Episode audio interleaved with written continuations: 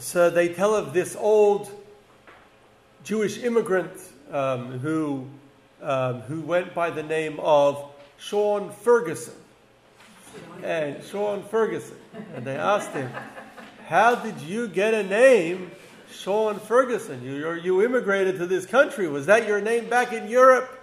And he says, no. He said, they told me when I come to this country, I need a more Americanized name. So I Americanized my name. And then I came to the immigration and they asked me for my name. And I couldn't remember what my Americanized name was. So I said, Schoen Fargessen, which is Yiddish for I forgot. And fella wrote down Sean Ferguson. So yeah, we Jews have funny sources sometimes for our name.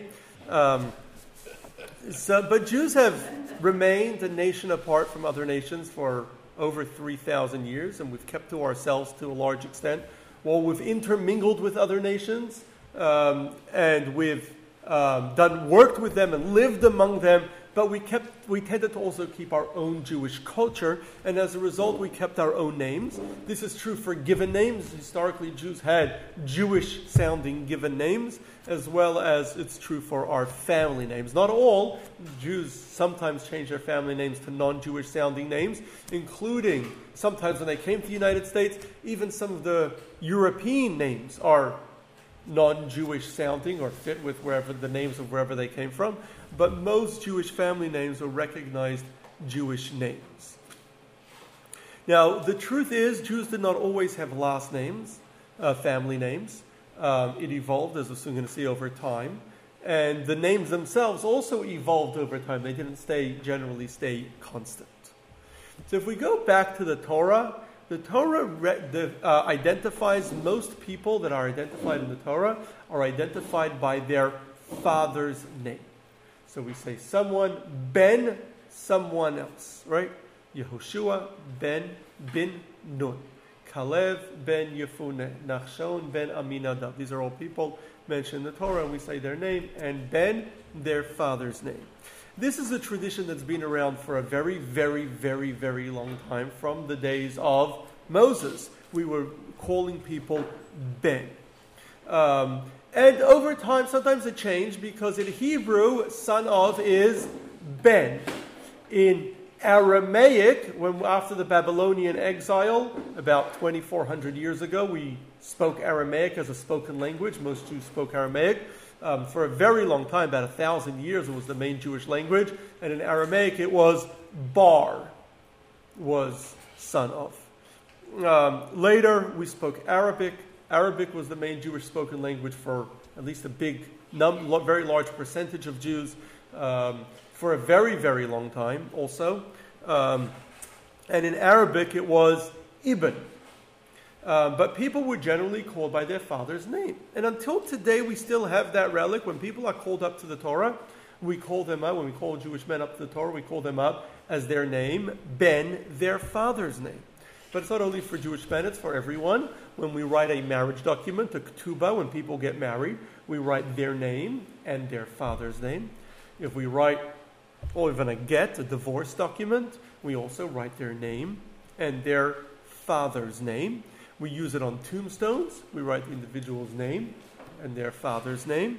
When reciting the Yisker prayer, the memorial prayer, or the Kel Maleh Rachamim, the prayers for the deceased, we also use the name along with the father's name. In fact, what we could say our official Jewish name is our Jewish name, Ben, our father's name. Now, there is an exception. When someone's sick, God forbid, and we pray for them, and we mention their name in prayer. We mention their name, Ben, their mother's name. And the reason for that is, while identity historically always went through the father, through the patrilineal line, although we'll see there were some exceptions, our Jewish soul comes from our mother. If our mother, someone's mother is Jewish, and they're Jewish. So the Jewish soul comes from the mother. So when we pray for someone, we always invoke their mother's name, their mother, because that's where the soul came from. So we always pray for someone with their name and their mother's name. In fact, in many communities, the custom is also when we pray for the deceased, like during Yisker and in or Kelmale Rachamim, we actually mentioned, many communities mentioned their name and the mother's name rather than the father's name, again, because you're really praying for a soul, and the soul comes from the mother. So we always had that name and father's name, but it wasn't a family name, because only siblings had the same father's name, but anyone else had a different name. Now, when we first started as a nation, we were split into 12 tribes. And in the Torah, people are identified based on which tribe they came from. It was essentially, we could call it a family name. It wasn't the name people were normally called, the way we'd call people today, first and last name. But people were you want to identify somebody, you would say which tribe they came from. Over time, the tribe split into various families. The Torah itself mentions 65 Jewish families are mentioned in the Torah itself. And people over time are identified by their families, sometimes called by the family name. Sometimes they're called their name and their father's name. Sometimes they're called by the family name. Successor to Joshua was Atniel ben Kenaz, following his father's name. Later we have one of the judges is called Yiftach haGiladi, the Giladite. Gilad was his family, the family that they came from. It wasn't a family name as we'd identify family names today, but people were identified sometimes by their tribe, most often by their tribe, but sometimes by the specific family they came from. During the temple period, some families became very prominent, particularly the Kohanic families. There were certain families of Kohanim, descendants of Aaron, or Levite families that were very prominent. For example, many times in Scripture it speaks of the Kohanim b'nei Tzadok, the sons of Tzadok. Tzadok was a high priest in the days of King David, and his family, descendants, became very prominent among the Kohanim. They were a very prominent Kohanic family, so they're known as the sons of Tzadok family. It's not clear that the people were actually called and identified like that, when people called them the way we'd call people today, but they were referred to as that. Another family was the family of Korach. Korach is infamous in the Torah, but later his family becomes a prominent family. So, by the Second Temple period, there were many Kohanic and Levite families. In fact, the Kohanic families were split into 24 different groups. All the Kohanim were split into 24 families.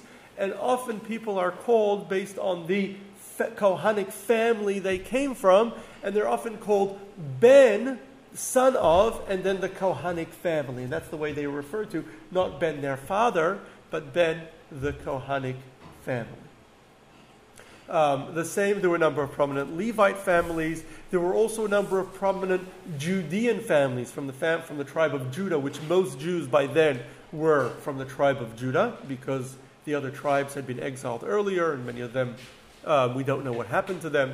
So most were descendants of Judah. There were many prominent Judean families, also during Second Temple period, and people were often referred to by that family.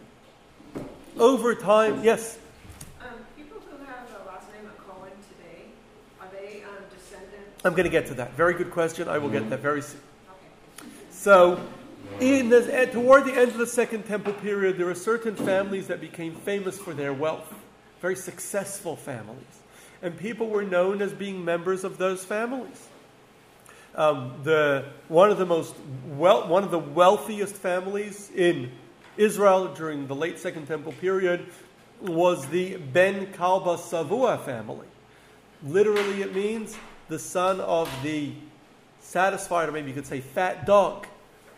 That dog was an expression of their wealth, right? They were very, very wealthy. But that was their name. Ben Kalba Savua was a very, very prominent family. Rabbi Akiva famously married a member of that family. She was disowned by her family for marrying him initially, but she was a member of that very, very wealthy family. Another very wealthy, prominent family in Jerusalem was the Ben-Gurion family. A lot of people were known as Ben-Gurion. Nakdimon Ben-Gurion was a very wealthy individual mentioned in the Talmud from that prominent family. Josephus identifies himself as Ben-Gurion, although historians question as to whether he was really part of that family or he just made that up.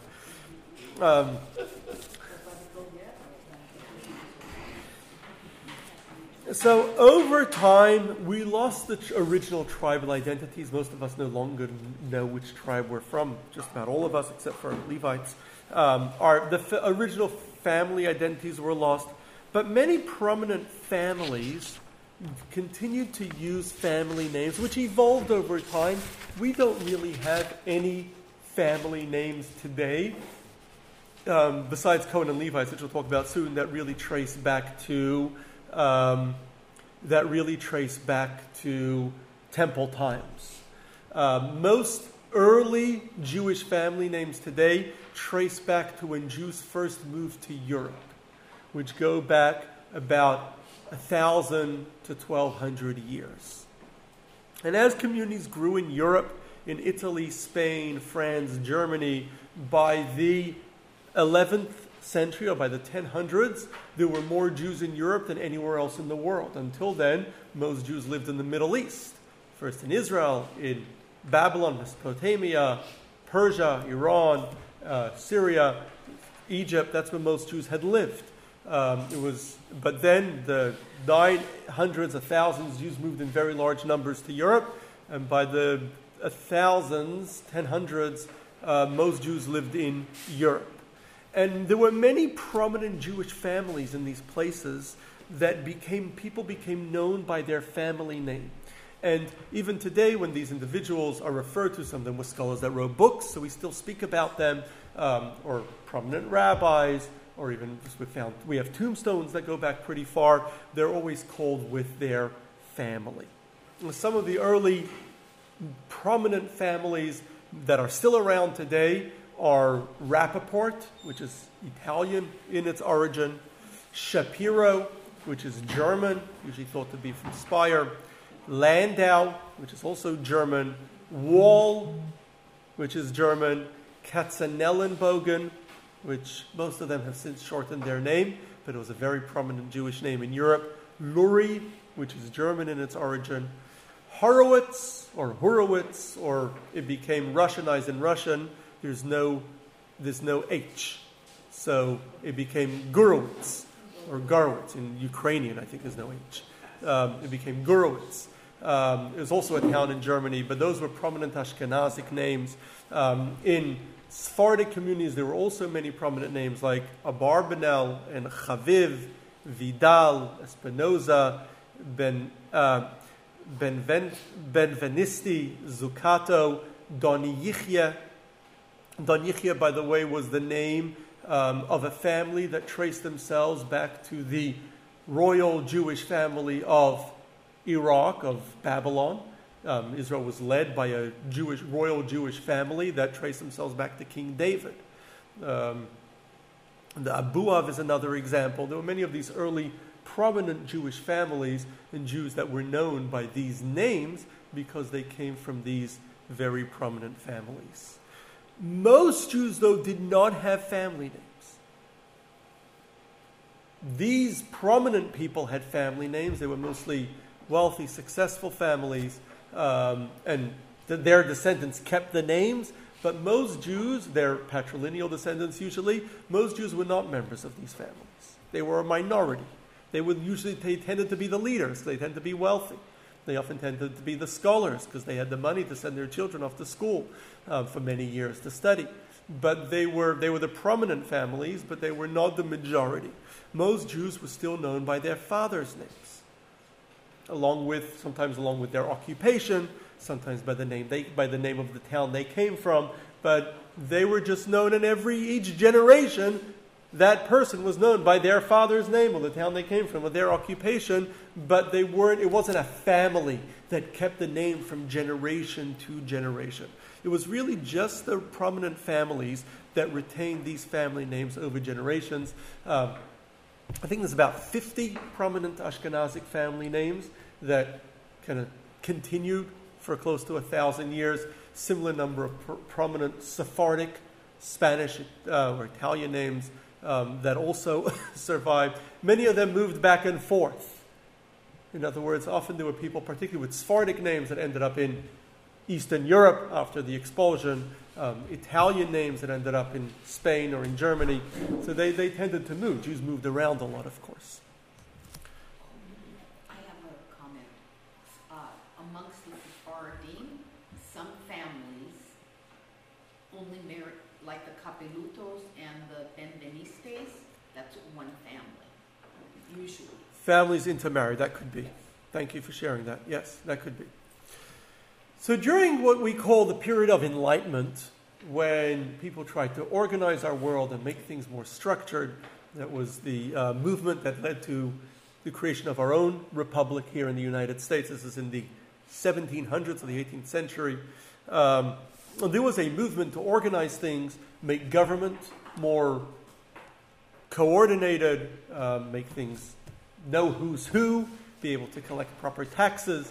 And so there was a movement that to encourage everybody to have family names. And so the first major country to introduce a requirement that everyone have family names was the Austrian-Hungarian Empire in 1797. It required all people to have family names. It's pretty recent when you think about it. Following that, in the next couple decades, especially with the Napoleonic Wars, which brought a lot of Enlightenment ideas across Europe, because the French, wherever they conquered, forced a lot of Enlightenment ideas in the places that they arrived in, and many of those ideas, even after the French defeat, remained. So as a result, most of Europe within the next 2-3 decades introduced universal family names, where everyone needed a family name and had to register with local officials their name, their family name, all the people in their family, and so that there should be a proper registration and everyone should be easily trackable and easily findable. You should know who's who. It wasn't until the last major country to adopt family names in Europe was the Russian Empire, which wasn't until 1845 that they adopted family names, but everybody was required to have a family name. So for many Jews, when family names became universal and everyone needed a family name, so all the Jews adopted family names. For many Jews who already had family names, who were part of a prominent family, that was very easy. They just registered, usually, their existing family name. Some Jews had titles, Jewish titles like Cohen or Levi, so they generally registered their title, though not always. Some people could be Kohanim or Levites that don't have the name Cohen or Levi. Most of the Jewish families either chose nicknames they were already known for, their father's name, their mother's name, as we'll see, their occupation, the town they came from, nicknames they were already known for, or in some places, sometimes they chose random names, nice-sounding names. They opened the book like you choose a name today and found a nice-sounding name that they chose from. So I'll give you a brief overview of some common Jewish family names. Someone asked earlier about websites. There are many, many websites that offer explanations for family names, some legitimate, some not. There's a lot as I was surfing around, looking around for preparation for this class. There's a lot of garbage out there. A lot of what I'm going to share now comes from our website, which feeds from Chabad.org and has a whole section over there on Jewish family names. So you could go to our website, jccmb.com, and just put in the keyword family names. So the most common Jewish family name today is Cohen. Cohen. As many as 5% of Jews, or close to 5% of Jews, are Kohanim. Kohanim meaning descendants of, all Kohanim would be patrilineal descendants directly through the father's line, descendants of Moses' brother Aaron, Kohanim who served in the temple. whose ancestors served in the temple, who have a special role, get a special aliyah in the synagogue, have a special role to bless the people. We once did a class on Kohanim, and have special roles within Judaism, and therefore retained their retained the family history of them being Kohanim. Now, the name comes in many variations. There is Kan, Kahana, which is Aramaic for Cohen, Kagan, which is the Russianized or the Ukrainianized without the H, turning the H into a G, like they do in other names too, or Kogan, are also versions of Cohen. Another version of Cohen is the name Katz. Katz stands for, is an acronym for Cohen Tzedek, righteous Cohen, the name Katz. Now, not all Katzes are Kohanim, because many Katzes are just shortened versions for other names, like Katzenellenbogen, which was one of the most prominent Jewish families historically in Europe. And coming to the United States, a lot of people didn't like that name. They thought it wouldn't go too well. It was too long. And so many of them shortened their names to Kazan or to Katz. And so a lot of Katzes today are not Kohanim, because they're shortened names. And for that matter, there are a lot of Kohens that are not Kohanim. Kohens or Khans, for various reasons. Sometimes the family just changed their name to Cohen because their name was too hard to pronounce, they chose Cohen. Or sometimes it's matrilineal. They went after them, they followed their mother's name, right? They would still halachically not be Kohanim. Or they may be through the patrilineal line, but they may have lost their Kohanic status. Depending the certain, if a Kohen marries somebody who a Kohen is forbidden to marry, such as a divorcee, their child would not be considered a Kohen. Or a Kohen who marries a non-Jew, their child would not be Jewish. There are many, many non-Jewish Kohens today. So they would not be Kohens from the family, with the Kohanic status, even though their last name is Cohen. Now, of course, there are many Kohanim who don't have the Cohen last name, have other last names. One of the prominent Jewish families historically was Rappaport in the Ashkenazic community. Rappaport come from the Italian town of Porto. And Rappin is a raven in Italian, and that was their coat of arms. And so they had the name Rappaport, but they were historically Kohanim. Not all Rappaports are Kohanim because some of them took it on later or came from the matrilineal line, but as a rule, Rappaports are Kohanim. An example of a Sephardic family is Azulai. Azulais are generally Kohanim. Azulai is even thought to be an acronym of the verse in the Torah, Isha Zona V'Chalala Lo Yikacho, that is where the Torah speaks about Kohanim. So it's an acronym of a phrase regarding Kohanim. But not all Kohanim have the name Kohen. Another very, very common name is Levi or Levi.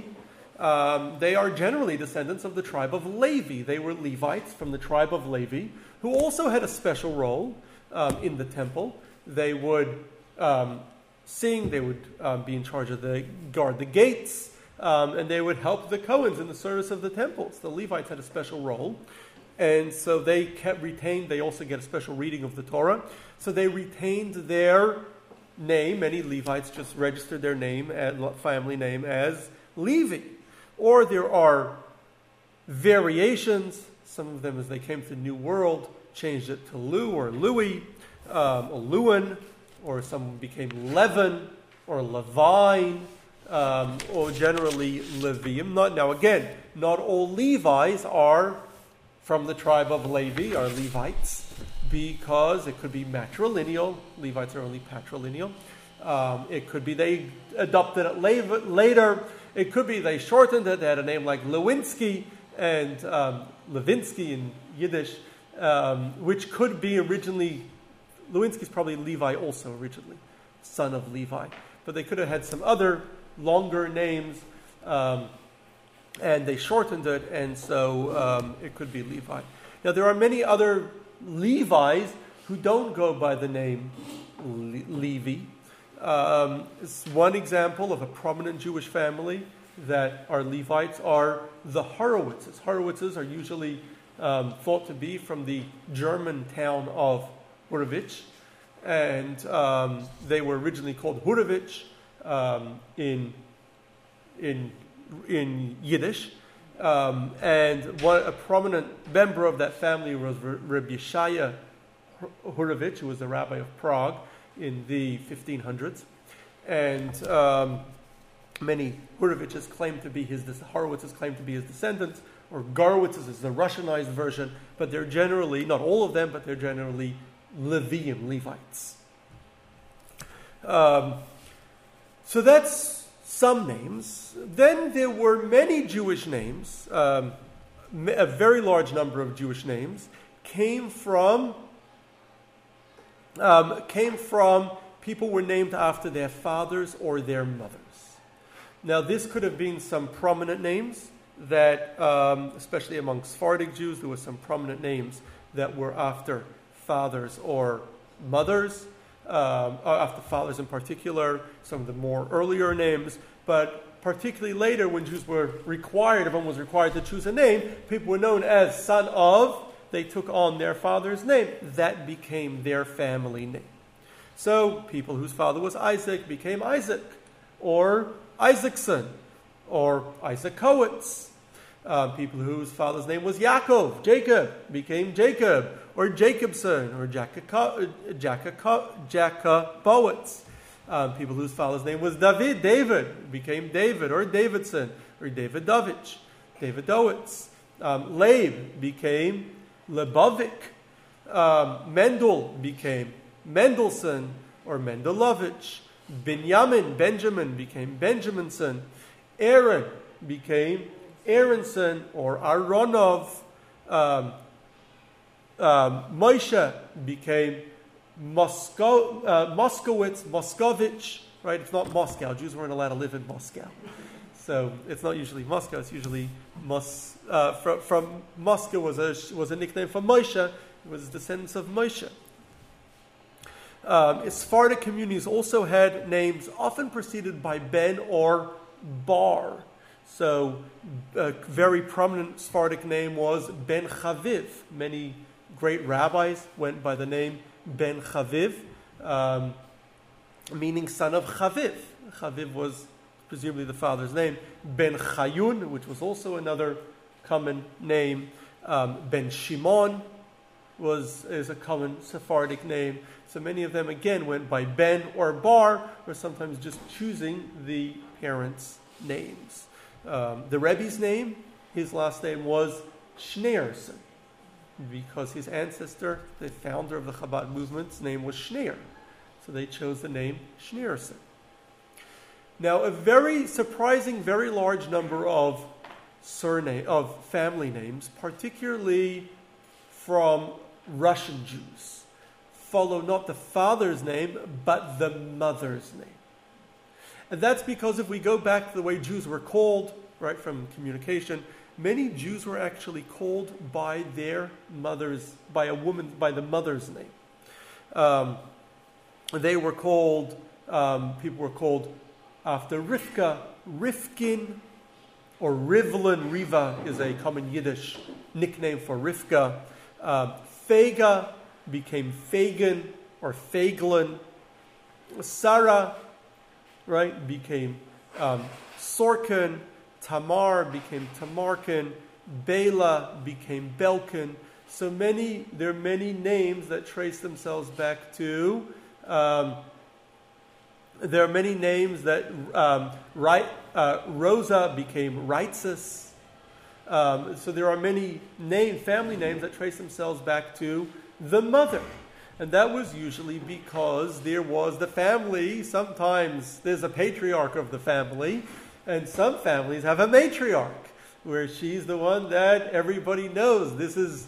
She's the mother of the family. She was well known. She was famous.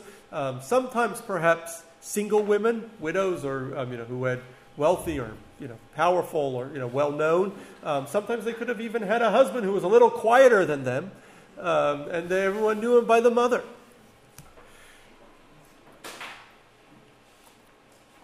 Interestingly, there's a common Ashkenazic name, Margolin or Margolis, which comes from the name in Hebrew means pearl. Margolit, right, is a pearl. And presumably that came from also people who's from the Yiddish, there's a Yiddish name, Perel. And that was their mother's name, and they called themselves, instead of, there's also Perlstein, right, is also after Perel, but they turned it, they Hebrewized it and called themselves Margolin or Margolis. So, in many, many places, people were called based on their city of origin, where they came from. And that's because the way people used to be referred to, even after they had last names, when people would be referred to, they would often be called based on the town that they came from. That's the way people were always called. Historically in Europe, people used to refer to them, if someone who came from out of town, they would refer to them by the town that they came from. So a lot of towns, a lot of places, names come from the towns they came from. And you know which town you came from based on your last name, right? It helps you know which town you came from. Many of the earlier names that we mentioned, Horowitz is a town in Germany. Luri is a town in Italy. Rappaport is a town in Italy. Many of the names, Frankel is a town in Germany, and so many of the names are from German. Epstein, Auerbach, these are all German towns. Some of them came from Ukrainian towns or Polish towns. Brody is a Polish town. I'm trying to think of others offhand. Prager, Posen is a town that's now in Poland, was then in Germany. Danziger is from Danzig, which is Gdansk nowadays in Poland. Some people were called Deutsch, which just means German. They were of German origin. Wiener is from Vienna. Yes, some people are called Polak, which would be from Poland. Ungar or Unger would be from Hungary. So we're just called by the towns, cities, locations we come from. Some would be called, or from the Russian names are like Minsky, Pinsky, are from those towns, Minsk or Pinsk. So many Jews simply go back to towns that they came from. In fact, my own name is Gordon, right? That's a very common Irish name, right? But it's also a very common Jewish name, Gordon. It's unclear exactly where it comes from, but the theory is that it comes from a Lithuanian town called Grodno. It was a Lithuanian town called Grodno, that's the common theory of where it came from there after that town. There is another theory that it has an Irish origin. And that is, there was actually a British noble in the 1700s, a Irish noble, who converted to Judaism. His name was Lord Gordon. I think he was a member of parliament, but he converted to Judaism. He was later killed for being Jewish, as in the 1700s in England, for becoming Jewish. But while he was Jewish, he did a lot to support the Eastern European Jewish community. And so Jews that he helped named themselves after him and called their name Gordon. That's another theory where it came from. We don't know for certain. There's no records of it. So those are location-based names. Many names are after were after professions, right? Jews were called Schmidt, which is smith, right? Or Goldschmidt was goldsmith, right? Silbersmith, And so thereafter, or then there's Schuster or Sandler, or for shoemakers. A Schneider is a tailor. In fact, there was an earlier name that's not so much in use, Chayat, which is Hebrew for tailor, which was in use in the Middle Ages. Melamed is a teacher. Shochat or Shechter is the ritual slaughterer. The Sofer, the Schreiber, would be a scribe, right? The cantor or the chazan would be the cantor, right? A blecher is a tinsmith. Kramer is a storekeeper. Miller would be the mill, right? Weber is a weaver.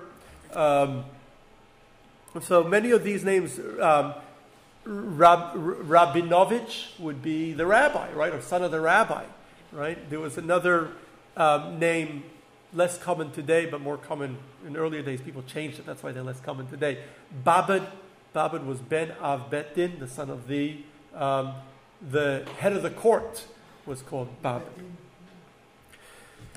So many of the, sometimes they're added with a surname man at the end, like Fleischman. Fleisch is meat, right? Butcher. Cooper Smith would be coppersmith, or Cooperman would be coppersmith. Wasserman would be the water carrier, would be called Wasserman, right? Kaufman, Kauf means to buy, right? So the purchaser or the merchant maybe. Fishman would be a fish merchant. Schusterman, right, would be a shoemaker. Sorry? Wineman, right, would be winemaking, right? Or it could be, vine could be from Vienna. It was from Vienna. Okay, it could be either. So those are some common sources of names. Now, in the Austrian-Hungarian Empire, as well as in Germany, maybe Jews were more sophisticated, I don't know if that's the right term, but Jews, when they began to choose last names that they didn't already have, had to choose these family names, some just chose nice-sounding names, and it's almost all Jews from Galicia, Hungary, Austria, Germany, from the Germany or Austrian-Hungarian Empire, have these nice-sounding names. So some of them like to call themselves after different trees. They call themselves Teitelbaum, a date tree. Mandelbaum, an almond tree. Tannenbaum, Applebaum. Tannenbaum is a fir tree. Applebaum is an apple tree. Birnbaum is a pear tree. Nussbaum is a nut tree. Greenbaum is a green tree. Rosenbaum is a tree of rose tree. Sometimes they call themselves after mountains, right? Berg is a mountain. So they call themselves Goldberg, Golden Mountain. Greenberg, Green Mountain. Eisenberg, Iron Mountain. Rosenberg, Rose Mountain, right? Sometimes they call themselves after field, right? Weinfeld, Blumen, vine is wine, or Blumenfeld is flowers, flower field. Rosenfeld, rose field, or they call themselves after flowers, right? So they call themselves Rosenblum, right? Which would be, bloom is flower, right? Rose flower.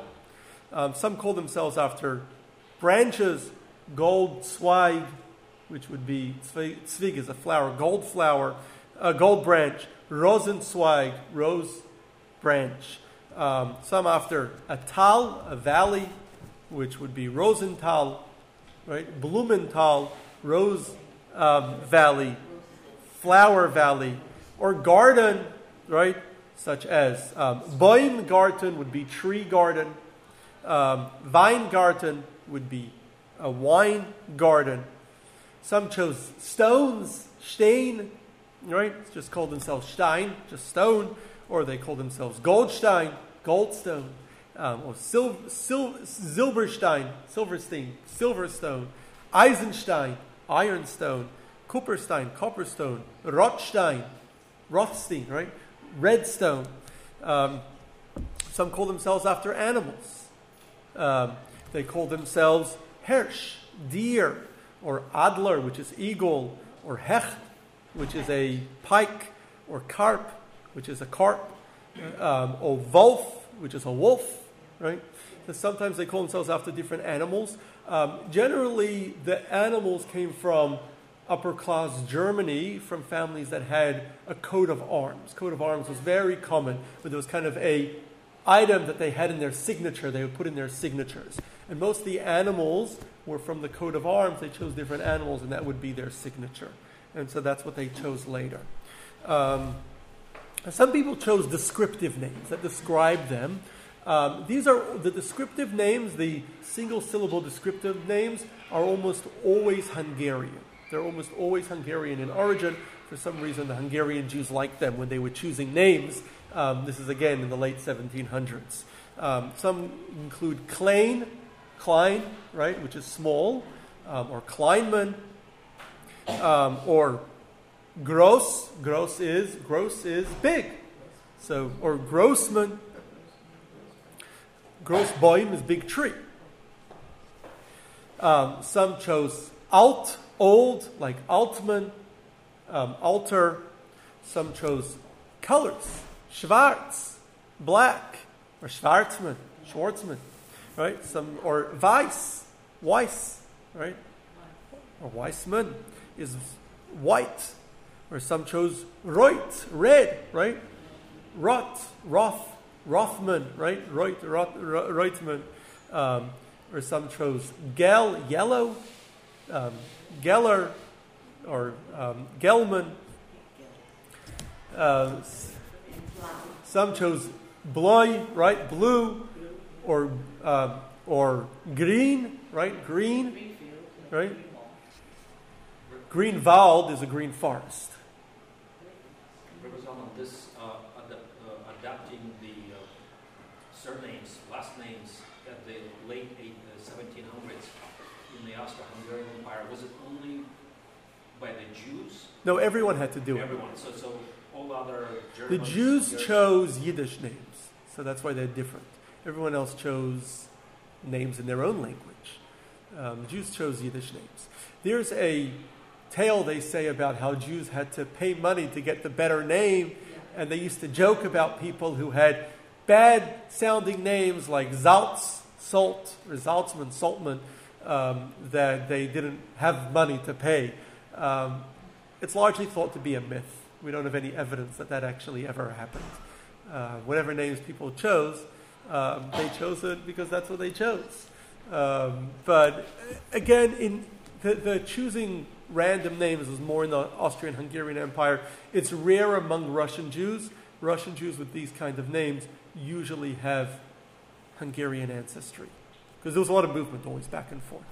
I heard that the Rothschilds had a red sign in front of their business, and so, or a shield, like a sign, and that's how they picked the name Rothschild.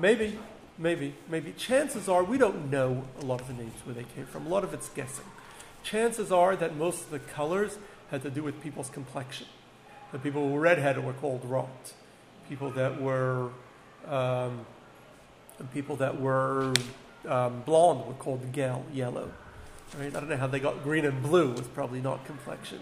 But many of the other black, white, a lot of those were probably complexion related. Not necessarily. Some other common names was Ehrlich, which means upright or good person. Reich, people like that name. Reich is rich, right? Reichman is rich, right? Sorry? No, but in Yiddish, that's empire. In Yiddish, it's rich. Or you have Orem, or Oreman, Oremland, right? Orem is poor. Fried is either happy or peaceful. Sharp is intelligent, smart.